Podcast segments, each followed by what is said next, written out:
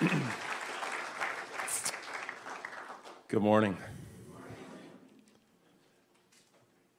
I love Jesus, and because I love Jesus, I love gathering with his people. Um, I am in John 4. Um, this is a incredible, powerful passage.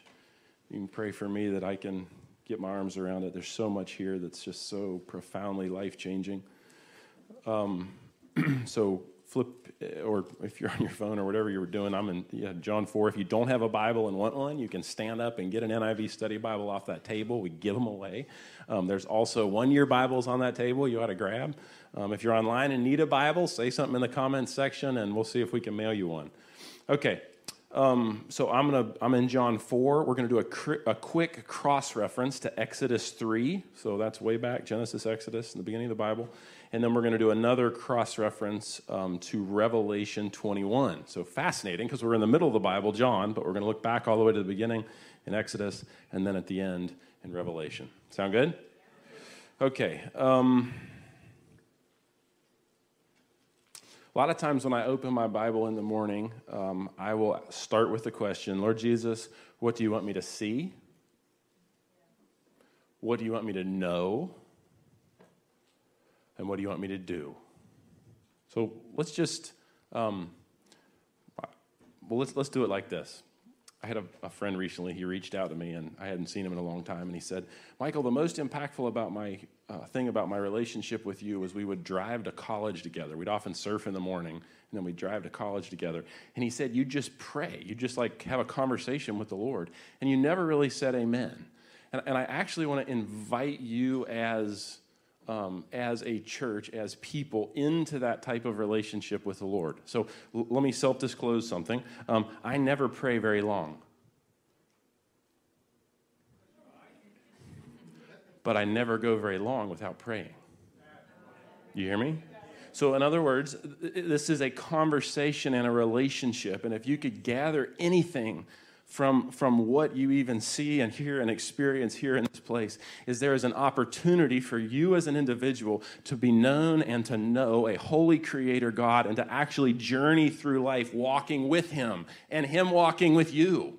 It's amazing so we actually, and, and this is this is by design. We're even going to see an encounter today that Jesus has with a very unusual woman. And the, the point of all of this is not that we would give you a little nice packaged or sell you an idea or you'd go out with a little nugget. I actually want to ask hard questions. I want to challenge you to think. I want you to think beyond perhaps what you've ever done before. I want you to open up the word and go, "Oh my goodness, Jesus is amazing." And then I want you to walk out of here actually actually digging into and continuing that ongoing relationship with Him. Yeah? So you can be a doubter, you can be like a questioner, you can be an atheist, you can say these crazy people that worship that long. Any of that is just fine. All I want you to do is, is, is join with us in falling into this relationship that we're inviting and He's inviting you to have with Him. Yeah? We're a little messy by design. Okay. Um, So let's say that together. Lord Jesus, what do you want me to see? What do you want me to know? What do you want me to do? So, by even saying that, you're opening your heart to an interactive relationship with the Holy God. And some of you are sitting out there going, What? God wants to talk to me? Yes, He does.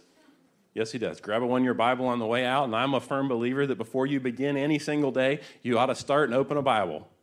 Now, um, I'm going to touch on this in a few minutes, but I'm going to touch it right now because I think it's really important. And Meg Gamelli, you helped me so much with this. Meg actually said to me, um, she was uh, joking about me getting up early in the morning, and she was like, It's just too much. And I went, Up, ding, ding, ding. I was like, I need to actually take a minute and help everyone understand where my journey with Jesus started. So, um, I've been a Christian a long time, but seven or eight years ago, um, I had never read through the entire Bible in a year. That soon? You probably shouldn't be a pastor. You're probably right. so, what I started doing is I started reading uh, in the one year Bible the proverb. Do you know how long that is? It's like two verses. You know how long that takes?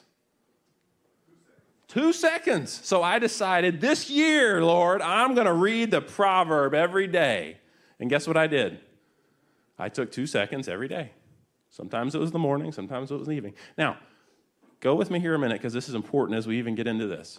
If you know physics, an object in motion stays in, an object at rest stays at. All you need to do is give Jesus one little, read the proverb. Guess what happened the next year? I think I'll add the psalm. Really, this is true. Now, let me even back the train up one more second because you need to understand this. Where did my journey of discipline before God begin? This is absolutely embarrassing and you need to know it. It's really flossing my teeth. I hate flossing. I hate it. I didn't do it for like 34 years. I really didn't, I promise. And I go to the dentist and they would say every year. And so finally, I was like, Lord Jesus, you've got to help me with this. I really asked him. And I started. Now, Here's what I'm saying get into motion. Michael, I've never given financially. Great. Commit to give $10 a week. You don't want to do it here? Great. Do it somewhere. I've never read my Bible. Great. I'm not even a Christian. Wonderful. Grab one out on your way out and just take the step because once you're in motion, you will stay in. It's very easy to steer a moving vehicle, it is very difficult to steer a parked car. Okay. There we go. We're rolling. Man, y'all are good. Okay. So, Exodus, uh, or excuse me, John 4. Let's just open. Um, we're going to try to take a look at uh, John 3:16 in action. We're going to take a look at Jesus, who is the divide breaker or the bridge builder. You could call him both things. We're going to take. Um, we're going to actually pivot, possibly for a minute, into what does it mean um, to develop and let springs of living water rise up from within you. Um, we're going to take a look at worship because this is a sort of a topic in here. Um, we're going to get at one of the most powerful verses, um, I think, in, in all of the Bible because it's Jesus declaring who he is. Um, and then we're going to get into um, what happens when just one person really surrenders their life to King Jesus. So, really profound chapter. Lord Jesus, help us as we open this thing up. Okay, John chapter 4, here we go. Now, I'm reading the NIV, by the way. So, uh, now Jesus learned that the Pharisees had heard that he was gaining and baptizing more disciples than John. It's like, you know, church growth competition or something. That's a real thing.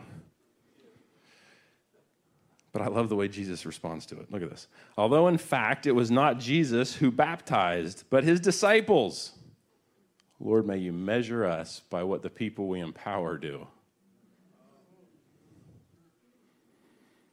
Verse 3 So he left Judea and went back once more to Galilee. So, why did he leave Judea? He was not going to engage in a silly controversy. It's like, I don't care. I'm out. Verse 4 Now, he had to go through Samaria, so he came to a town in Samaria called Sychar, near the plot of ground Jacob had given to his son Joseph. Verse 6 Jacob's well was there, and Jesus, uh, tired as he was from the journey, sat down by the well. It was about noon. Okay, there's so much there. Um, let's start, we'll just work through it. Uh, Jesus, so Jesus was in the southern part of Israel. You have the northern part of Israel up here. Samaria is a straight shot, about a three day journey in between uh, Galilee and where Jesus is. So it's like whoop. And uh, everyone in Israel would actually go around Samaria, and it was about a six day journey up to Galilee. And, and here's why. Uh, Samaritans, um, without digging too deep into it, but Samaritans uh, were a group of um, half Jewish people.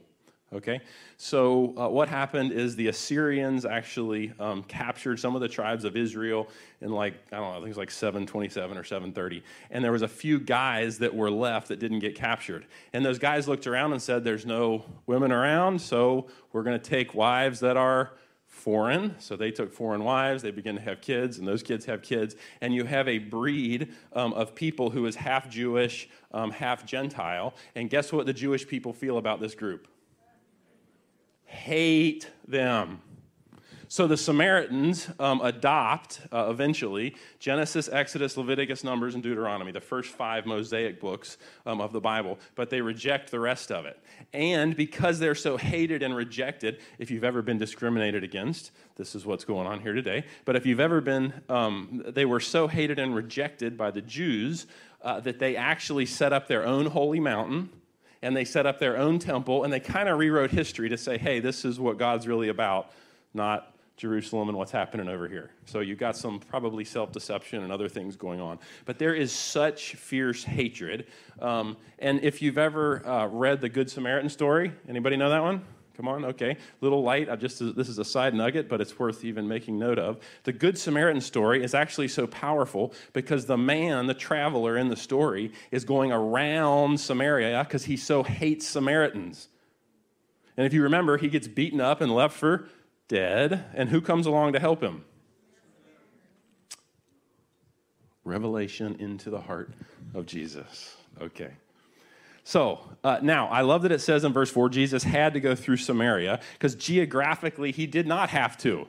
It was a call by God to go through Samaria. So he came to this town um, and he comes to this well, Jacob's well. I, I'm not going to go here, but if you want to, Genesis 33, Genesis 48, and Joshua 24 all dip into Jacob's well. It's just a very sacred place for the Jews.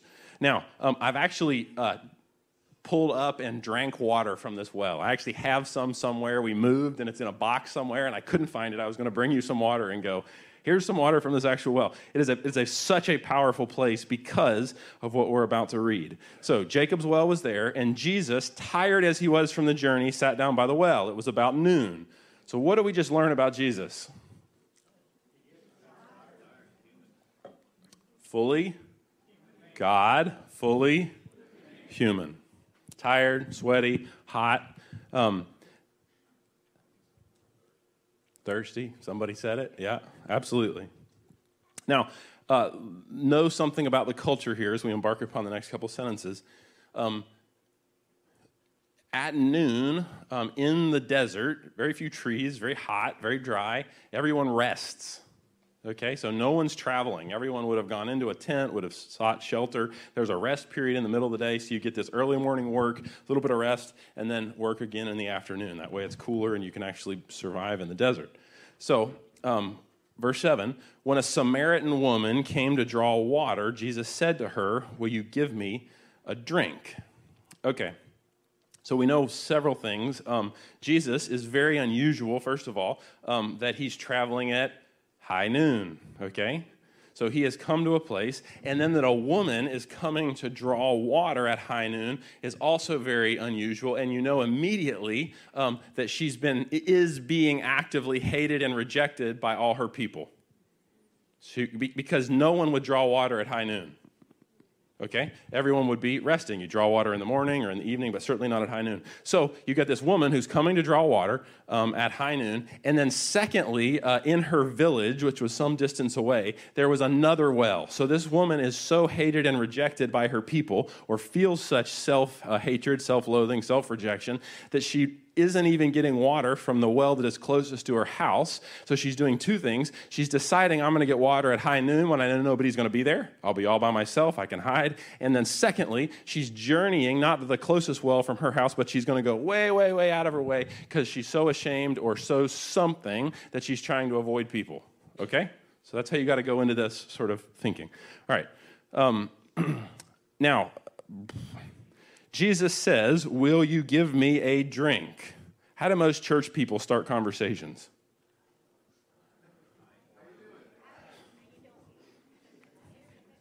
I love Jesus because he actually is willing to put himself in a vulnerable spot and ask for help.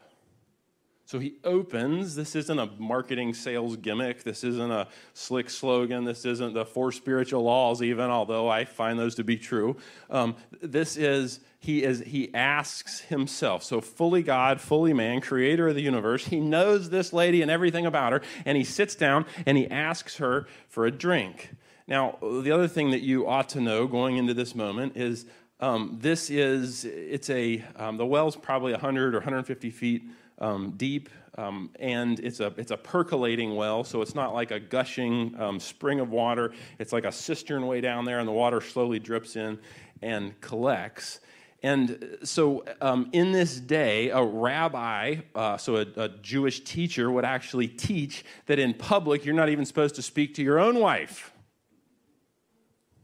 Okay, so if Jesus is a rabbi, even if you don't know him yet as um, Savior of the world or Messiah, which we're about to open up, but he is all of a sudden sitting at a well and he is asking um, for this uh, a Samaritan woman who all the Jewish people hate. So, number one, he is breaking an ethnic um, divide. Uh, this is also worth mentioning here. What color is Jesus' skin? Dark. What color is Jesus' hair? What color are Jesus' eyes? What color is Jesus' native language? Not English, is what I'm getting at. Lest you think Jesus was a fair skinned, blonde haired, skinny man. Dark skin, dark hair, dark eyes, non English, non American, built stones all the time. That's who this guy was, 30 years old. Okay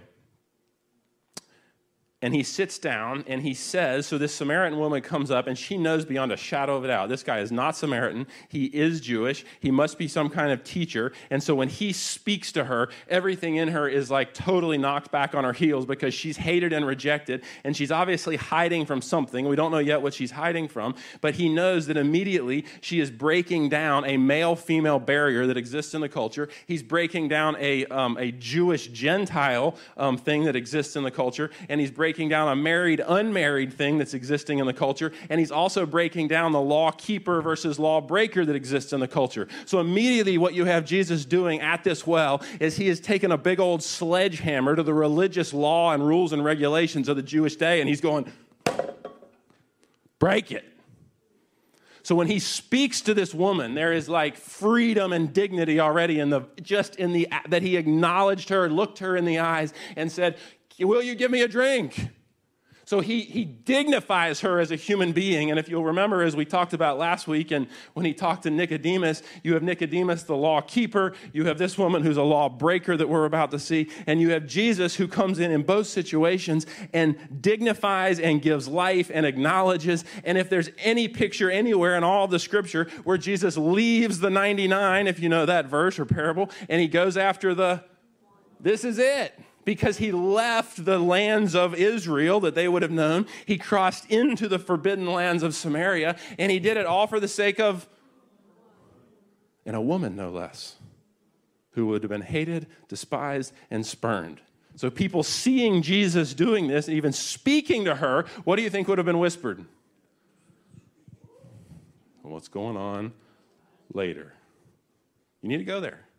That is how, like, Jesus was so unafraid of perception.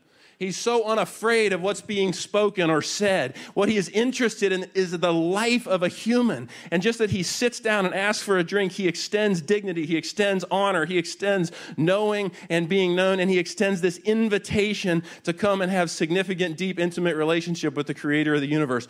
All that through a couple words. so good. Will you give me a drink? Then it says in parentheses, his disciples had gone into the town to buy food. Now that tells me one thing in particular. Those disciples, uh, which were fishermen and tax collectors and a group of unusual guys, uh, would have been so prejudiced that a few months earlier, would they have ever gone into Samaria to buy food? Not a chance. So, what's happening already in this moment is they've journeyed with Jesus enough, and I think there's an unperceived heart change that is happening in these guys already because they're going to march into a city that they never would have even touched before, certainly would have got, not have uh, attended or gone to on purpose, but not only going to go to it, they're going to go to it to buy food. So, you get to see uh, the living, active uh, transformation of the disciples at work. Verse 9 the Samaritan woman said to him, You're a Jew, and I'm a Samaritan woman. How can you ask me for a drink? So she's bringing it up. I love that Jesus doesn't like, he's not like, do these two things or pray this one prayer or, no, no, no. Everything's about inviting her into freedom, inviting her into life, um, showing her who this God the Father is, inviting her to take the next step. And so she, she confronts him. How can you ask me for a drink? And then in parentheses, John says, for Jews do not associate with Samaritans. And that's like as understated as you could possibly make it. I mean, uh, I don't There's so much prejudice here, it's unbelievable. Jesus answered her, If you knew the gift of God and who it is that asks you for a drink, you would have asked him and he would have given you living water. Okay, a couple of things here. Um, anyone in this day and age uh, would have understood living water to be a moving uh, stream, river, or body of water. Okay? Everyone would have also understood that dead water or non life giving water was any water that was stale and stagnant.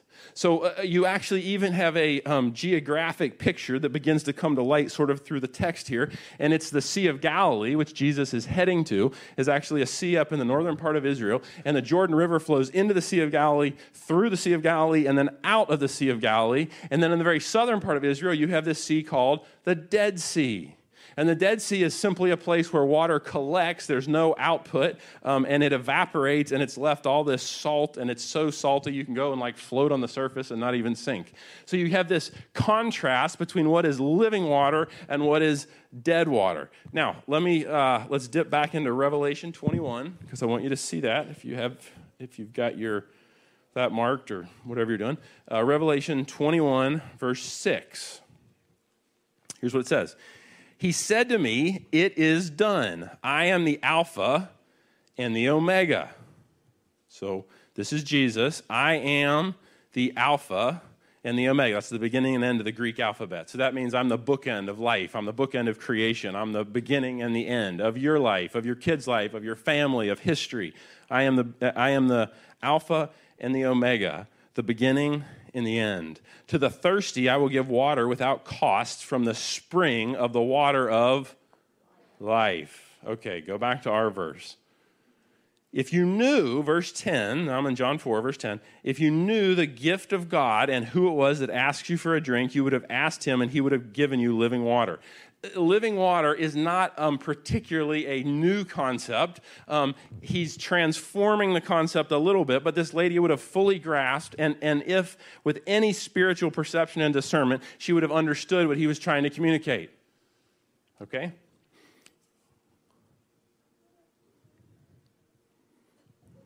Let's make a let's make a note here because I think this is important. Well, let's read verse 11 because I'll, I'll do it there. Verse 11, Sir, the woman said, "You have nothing to draw with, and the well is deep. Where can you get this living water?" Is Jesus afraid of confusion? Is he afraid of misunderstanding?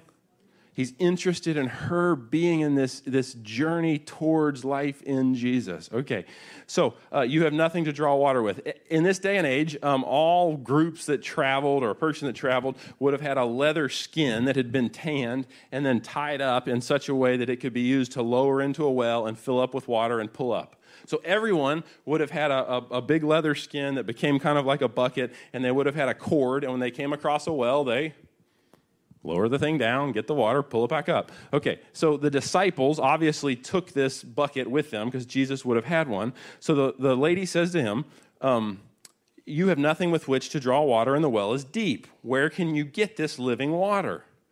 then this is fascinating. Verse 12 Are you greater than our father Jacob, who gave us the well and drank from it himself, as did also his sons and his flocks and his herds? You know that's one of those things on the back end of this. She says, Why did I say that? Are you greater than our father Jacob?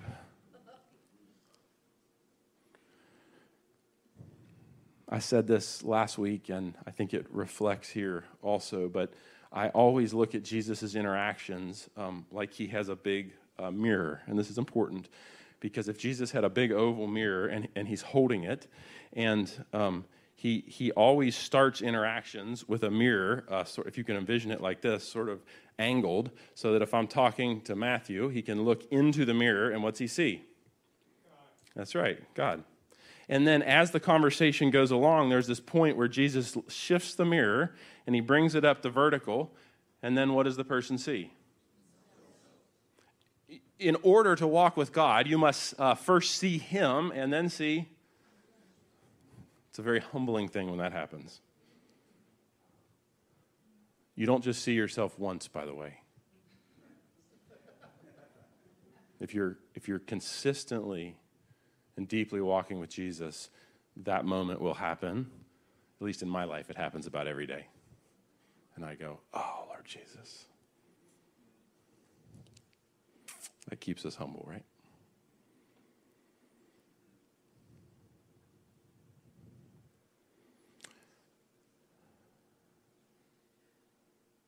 Verse 13 Jesus answered, Everyone who drinks this water will be thirsty again. Now, bear in mind, Jesus himself is thirsty and hot and tired.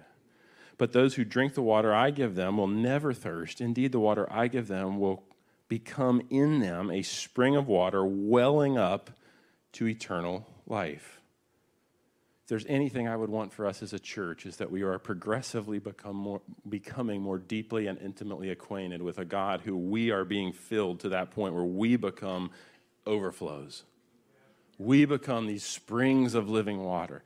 And at some point, if you're not um, invoking joy and peace and hope and encouragement in the people around you, I think you have to take a look in the mirror and go, Lord, where am I? What's happening in my journey? Would you work in me? Okay. Now, verse 15, um, I think this is, this is fascinating here. Um,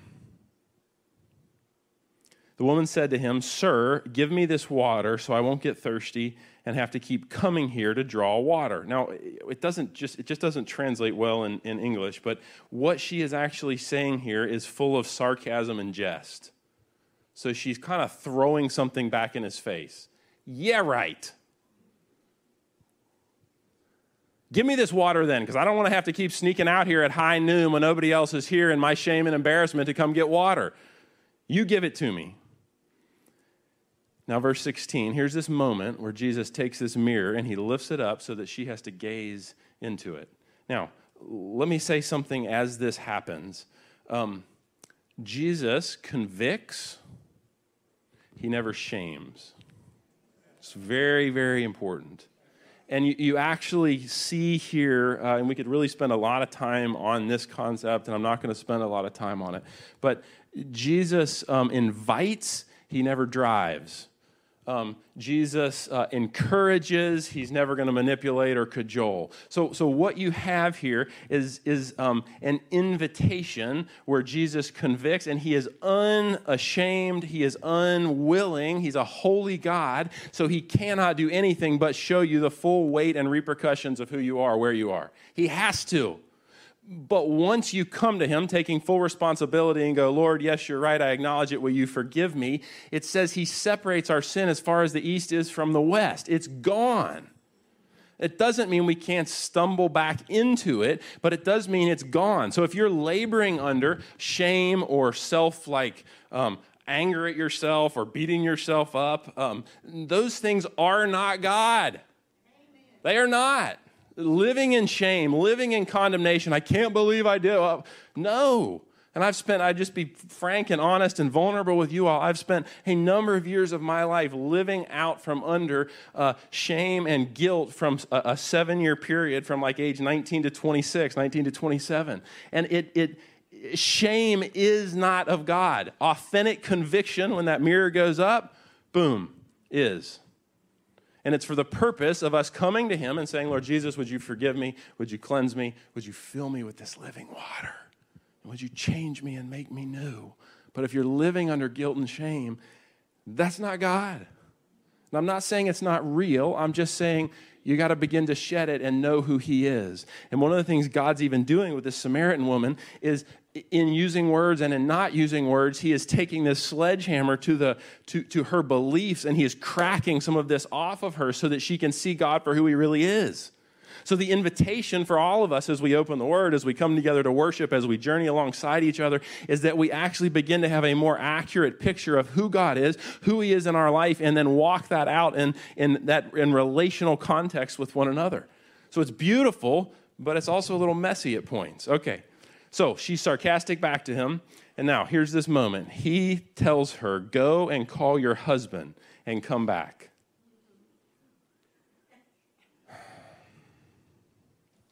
She says, I have no husband. And I love this because I think she has just stopped dead in her tracks. So he um, gently but firmly lifts the mirror and she gazes into her own heart, her own sin, and she's forced to see and to look at what's there. And as she pokes at him and jests and sort of says, you know, sasses off at him, give me this water, he lifts up the mirror and he allows her to gaze into who she is as a person. I have no husband, she replied. And Jesus said to her, You are right when you say you have no husband. The fact is, you have had five husbands and the man you now have is not your husband. What you have said is quite true. It's a powerful moment. I can take you to where I was on the streets when the Lord held up a mirror to me, and I faced everything and went, ah. But it's not an invitation to carry guilt and shame. Jesus is actually inviting her to come and drink of this living water and let this burden of her own sin and her own shame and her own guilt, he's inviting her to unload it onto him and drink of this living water one of the things that we work so hard at with our kids, and it's, it's challenging at points, but it's to um, hold them fully responsible. Because cheap grace or covering over sin or not acknowledging the things what we've done wrong is not helpful to anyone. You, you hear me? It's also not helpful um, to, to um, shame and um, berate and like i mean in fact if there's anything that's more damaging than the former it's the latter. It's it's it's it's forcing people um, you know to, to look too long at their own sin and failure. So there's this like okay bring the child to a point where they'll acknowledge what they did allow them to take full responsibility and go hey would you forgive me? And then it's over Never bring it back. It's done. It's the same with us. And see, as we model that, even we're working on our inner teams, even at this church, modeling how do you mess up, take responsibility, ask forgiveness, but then move forward. You don't live in it. You don't beat yourself up. You don't beat someone else up. No, no, no, no. You drink of the living water of grace and then you extend it. That's life then that's life changing. It's life changing in a family, it's life changing in a church, it's life changing in a community. And if we can be a group of people that's going to recognize every single one of us is going to blow it every day. And the faster we can become the type of people that go, man, I really messed up. Would you forgive me? And appropriate and call on the very risen power of Christ Jesus to cover our sin and forgive ourselves and forgive those around us and then move forward, the faster the presence and power of the Lord Jesus enters into whatever context and relationship you're in. Okay. Sir, the woman said, I can see that you're a prophet. Our ancestors worshiped on this mountain, but you Jews claim that the place where we must worship is Jerusalem. This is a manipulative pivot and detour. Crystal clear. No one wants to talk about their own sin, do they? I don't like to. So she um, pivots into a discussion that is um, divisive. Who's right, the Jews or the Samaritans? That's what she does. Verse 21 Woman, Jesus replied, Believe me, a time is coming when you will worship the Father neither on this mountain nor in Jerusalem. So, what Jesus brilliantly does, because this woman uh, thinks um, wrongly that her mountain is the holy mountain and the Jewish mountain is not the holy mountain and Jerusalem is not the holy city. But what Jesus does brilliantly is he sort of threads the needle and he goes, Listen, the time's coming when it isn't your mountain or their mountain, it's a new mountain. So Jesus just kind of, again, he wrecks the whole thing. Uh, it, it, this mountain is neither in Jerusalem, and you Samaritans worship what you do not know. We worship what we do know, for salvation is from the Jews. Verse 23 Yet a time is coming and has now come when true worshipers will worship the Father in spirit and in truth, for they are the kind of worshipers the Father seeks. God is spirit, and worshipers and his worshipers must worship in spirit and in truth. So he actually takes her um, sarcastic bait. Um, he lifts the mirror up and shows her the full weight of her own sin. And then he goes, Listen, not only do y'all have it wrong, the Jews have had it right, but it's getting ready to change because I'm instituting a new sacrifice, which is Jesus, that's right, and a new temple, which is the body of Jesus. And then it's going to become the body of Body of Christ is us, the church. That's exactly right. So he's instituting a new sacrifice, Jesus, the Lamb of God, a new temple, his very body, a new birth. We just did this with Nicodemus, yours and my new birth. And then he introduces new water of life. And then there's a new economy or a new covenant in Christ Jesus where you come to him and you can be a broken, despised, hated woman. And all of a sudden you are made fully new.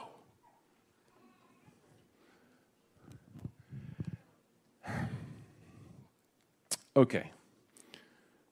Yuri, don't you feel bad. That's a precious, precious little one, and we are glad to have the sounds of life. All right, uh, verse 23 is all about worship. Um,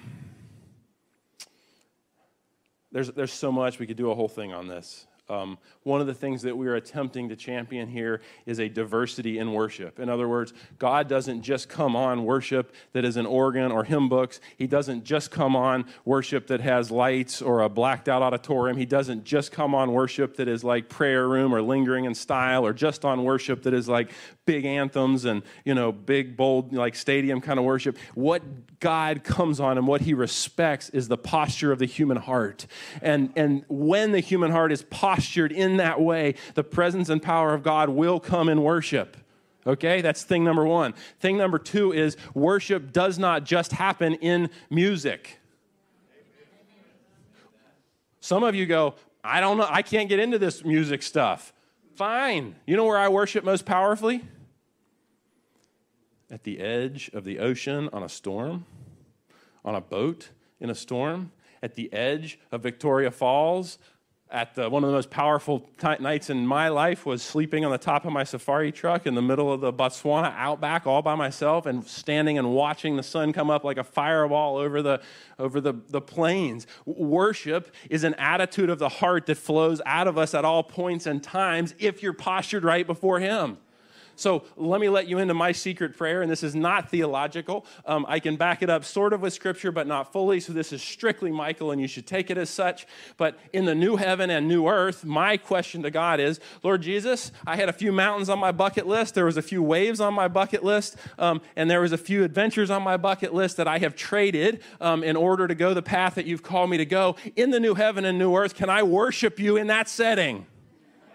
That's my prayer. I've really asked him that. I promise. Here's the thing you can worship God talking to a coworker. You can worship God disciplining your kids. You can worship God driving down the road. You can worship God loving on somebody who's never met Jesus. Worship is an attitude of the heart and it rises up and flows out within those of us who have tasted the forgiveness of God. It, is, it, it happens in all settings. Let us be a church that worships. And if music accompanies it, great. Okay. Enough said. Verse 25 The woman said, This is so powerful. I hope, Lord, let us get this. The woman said, I know that Messiah, called Christ, is coming.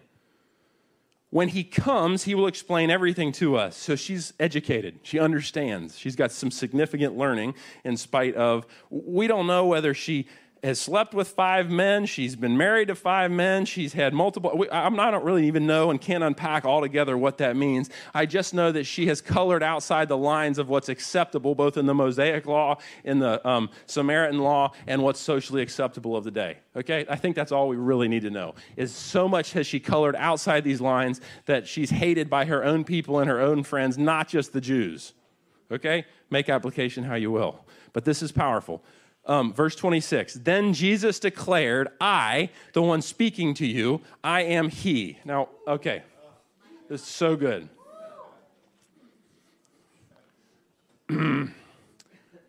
you, you are hard pressed. In fact, I've sat in uh, religious classes, I've sat in seminary classes, and they'll stand up and say, uh, nowhere does Jesus say that he is God.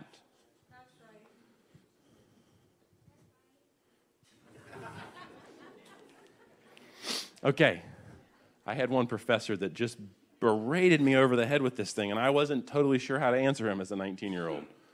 And at the end, I just said, I don't know, but I believe.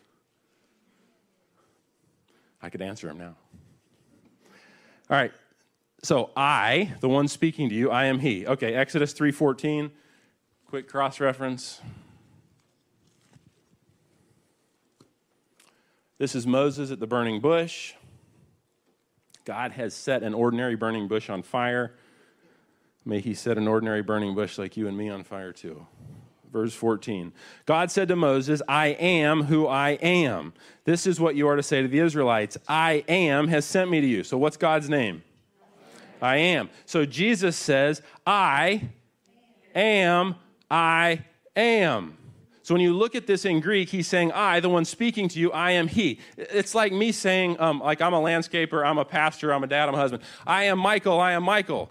I am the landscaper, I am the landscaper. Like if you met me and I'm talking to Connie out in the hallway and I'm like, hi, I'm Michael Michael.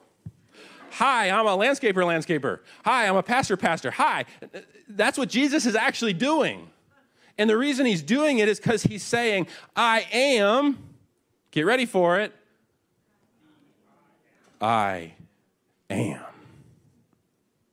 So even in Greek, it's a, it's a double repetitive. It's I am, I am.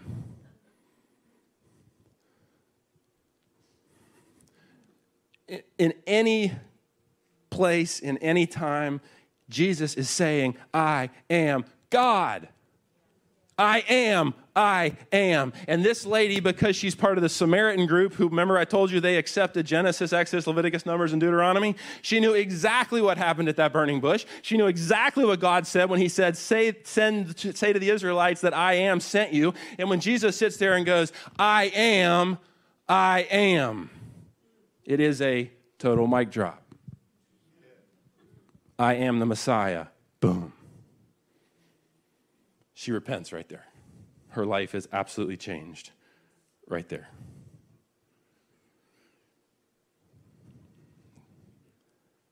Verse 27 Just then his disciples returned and were surprised to find him talking to a woman. What's contained in that verse? More than that. Racism, prejudice, what else? Come on, go there. Hatred, yeah, what else? Come on. What is Jesus doing with this woman? And what has he been doing with this woman? Why no one was around? There is distrust. There's distrust and judgment right here. They're surprised to find him talking with a woman. But no one asked him, What do you want? or Why are you talking with her? Verse 28 Then leaving her water jar, the woman went back to the town and said to the people, So she left her water jar, going, Forget the water jar. I'm no longer a water jar. I'm going to be a funnel. I'm going to be a conduit of the living water of God. I don't need a jar anymore. I'm the whole funnel. Like Jesus is now in me. I just met I am who I am. I just met God, the Messiah. And she is like running back to tell everybody. So let's see what happened. Leaving her water jar, the woman went back to the town and said to the people, Come see this man who told me everything I ever did. What did Jesus tell her? All of her sin, ugliness. And in, in, in Jesus' words, looking into his eyes, I can only imagine that what he implied and what was even in his eyes and on his face at that moment was the full revelation and weight of this woman's ugliness and sin. And she read it.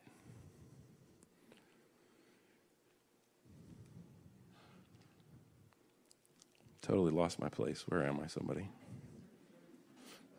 Thank you. Verse 29. Come, see a man that told me everything I ever did. Could this be the Messiah?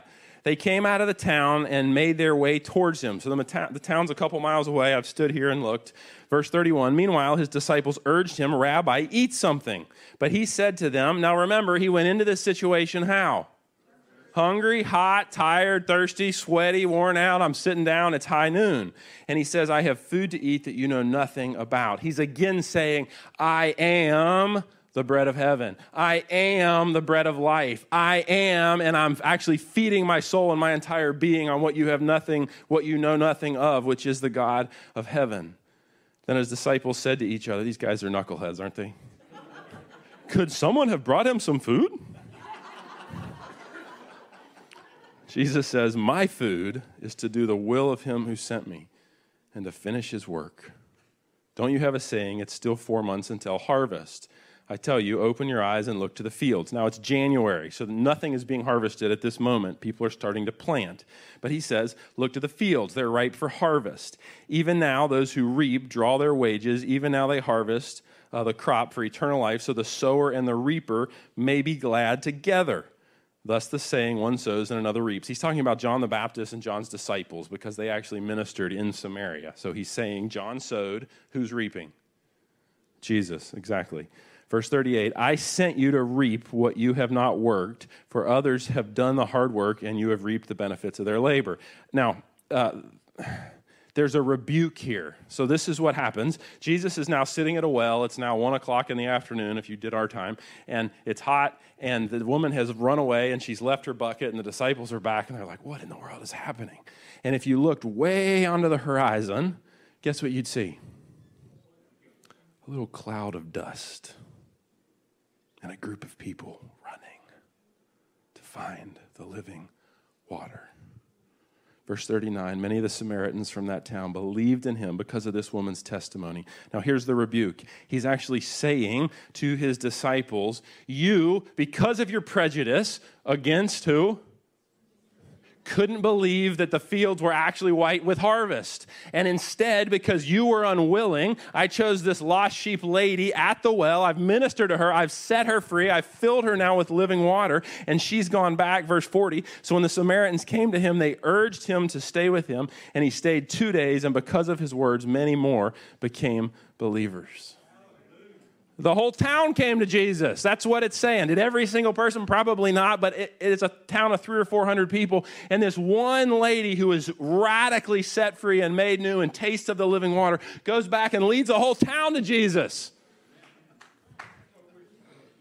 They said to the woman, We no longer believe, these are the townspeople, just because of what you said. We now have heard for ourselves, and we know that this man is the Savior of the world. Listen to me. The Jews, the religious people, failed to see who Jesus actually was, and a group of, um, I'm using this word very carefully, but it's because of what the Jews would say it, of half bred Samaritans were the ones that first recognized that this man is not simply the Jewish Messiah, he's now the Savior of the world, and he came to save everyone. And and his uh, the, the divide that he bridges goes over male female goes over gentile jew goes over ethnic divides and brokenness and even groups that have hated each other. And he brings it all together through the water of life the infilling power of god. That's what is happening right here. And they get it that he is the savior of the world. This is the jesus that mixes and mingles with sinners. I love this guy. I'm all in I'm all in.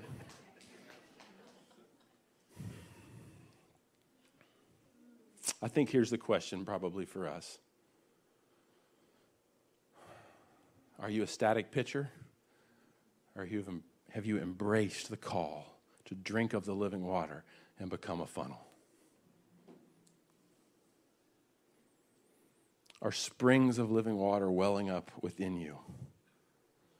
Are you like the Sea of Galilee? Or are you like the Dead Sea? And it's okay, I think, in your Christian journey to reach a point where you go, Michael, there's some spots where I'm more like the Dead Sea than the Sea of Galilee. And you go, Lord Jesus, would you breathe new life inside of me? And I'm going to drink of this living water.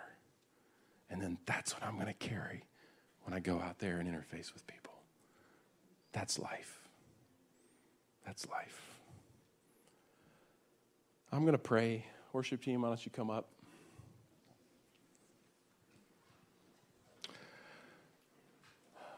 Father, as we have looked at these last two weeks, we've looked at a religious person who's caught and enslaved and ensnared in their own religious yuck, Nicodemus.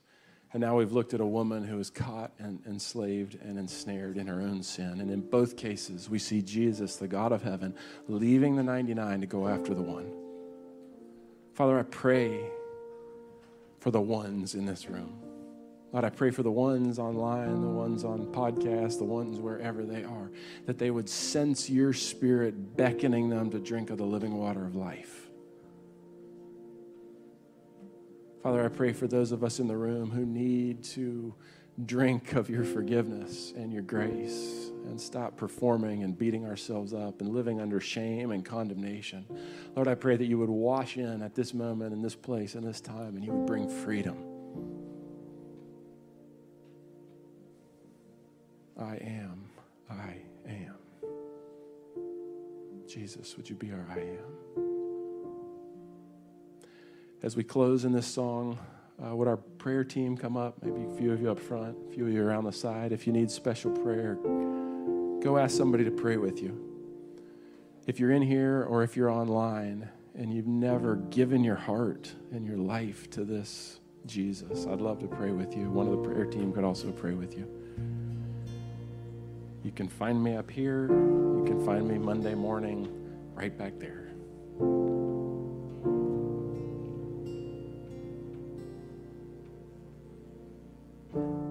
Church, as we close out in this song, let's drink of the living water. Let's leave our pitchers and become funnels.